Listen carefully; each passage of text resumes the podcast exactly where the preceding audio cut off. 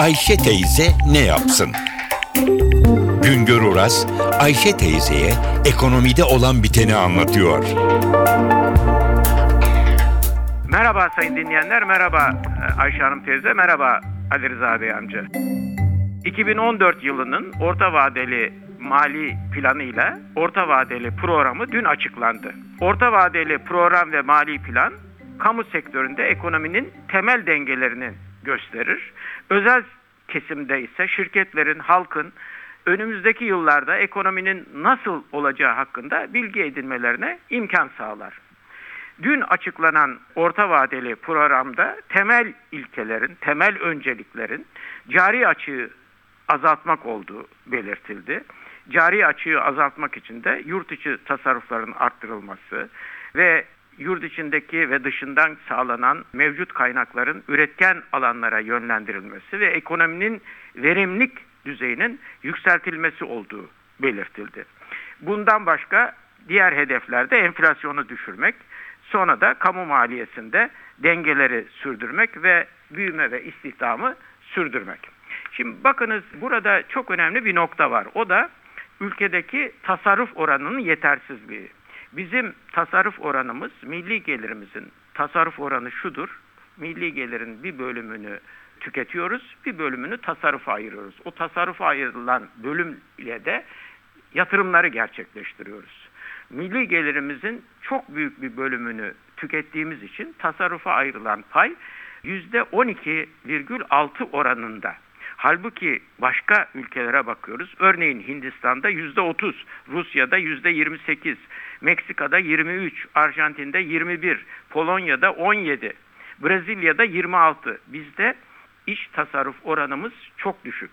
İş tasarruf oranımız düşük olduğu için de tasarruf açığını kapamak için dışarıdan borçlanmak, başkalarının tasarruflarından Türkiye'ye para aktarmak zorunda kalıyoruz. İşte o da cari işlemler açığını yani döviz açığını ortaya çıkarıyor ki o da milli gelirimizin %7,1'i oranında büyük bir orana yükselmiş durumda. Bizim için önemli olan 2014 yılında ne kadar büyüyeceğimiz. Orta vadeli programa göre 2013 yılında büyümemiz %3,6 oranında gerçekleşecek. 2014 yılı büyüme hedefi de %4 olarak belirlenmiş. Şimdi tabii önemli olan halkımızın bu milli gelirden ne nispetle yararlanacağı. Bunu da kişi başına düşen milli gelir rakamıyla ifade ediyoruz.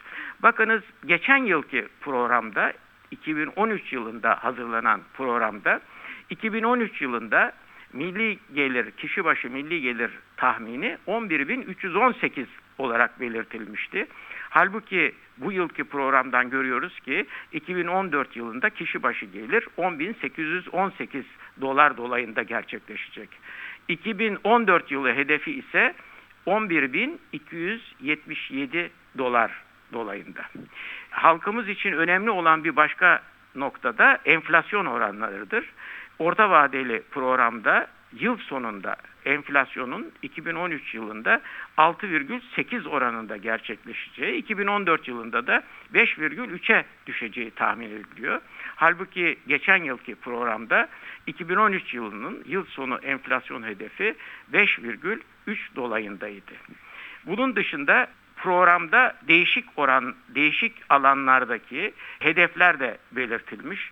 En önemli hedeflerden biri de tabii ki döviz açığı, cari açık hedefi. Burada 2013 yılında cari açığın milli gelirin %7,1'i oranında olacağı, 2014 yılında ise %6,4'e kadar gerileceği tahmini var. İşsizlik oranları da tabii ki çok önemlidir.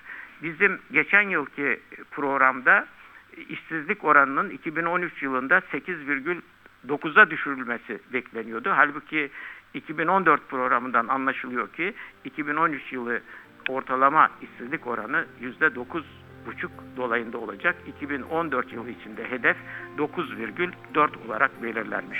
Orta vadeli programda ve mali planda daha başka hedefler de var. Onları bir başka programda sizlere arz etmeye çalışacağım.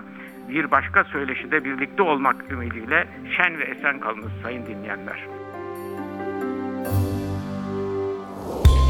Güngör Uras'a sormak istediklerinizi ntvradio.com.tr adresine yazabilirsiniz.